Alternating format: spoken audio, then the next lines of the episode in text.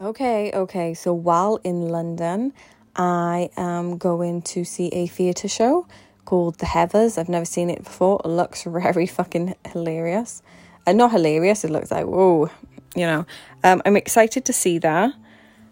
I really, um, truly am.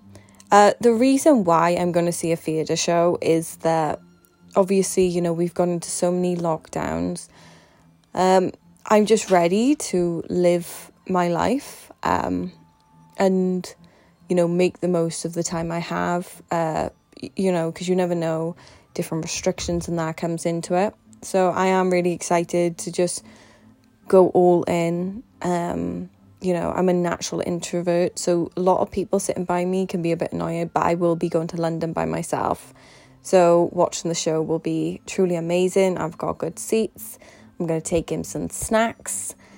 And yeah, I'm just going to go live my best life. But I want to encourage you as well um, to try and do something, you know, because uh, some people still have the night, you know, gone out and everything um, I want to encourage you as well to do something. So even if it's like a cinema, um, in the cinemas where I live anyway, um, there is really uh, strong COVID, you know, two meter distances.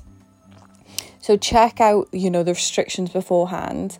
Um, or even if you go, you know, to the beach and you stay two meters away from everyone, or you go to it in the morning. You know, go out, do something for you, because honestly, at some point, you know, in a, maybe a year, all this will, you know, be a thing of the past.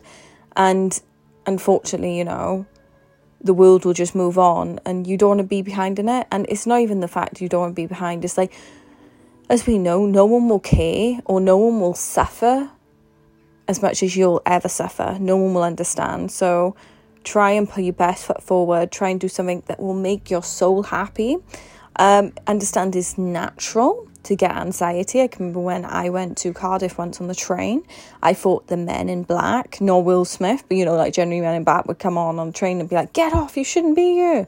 You know, like really scared. Um, but I'm glad I pushed through it and I'm glad I pushed through all that anxiety and um, I made it to the end. I've been very, um, not very lucky, but I've gone to the gym since it's been open the whole time and I've never had any problems. If you do have any problems, um, you know, not have any problems, but if you are have got anxiety, you know, spray the equipment before and after. That will really help you. Um, I always go into non-crowded areas and I go in off-peak times, which I'm very blessed for. Again, natural introvert. And because I've been going to the gym, you know, other people who had anxiety, seeing that I've been going to the gym for so long, that they're like, well, Katie's been fine the whole way. So, yeah. I hope it helps. Um, I hope that you're doing okay. And if you ever need anything, just reach out. See ya.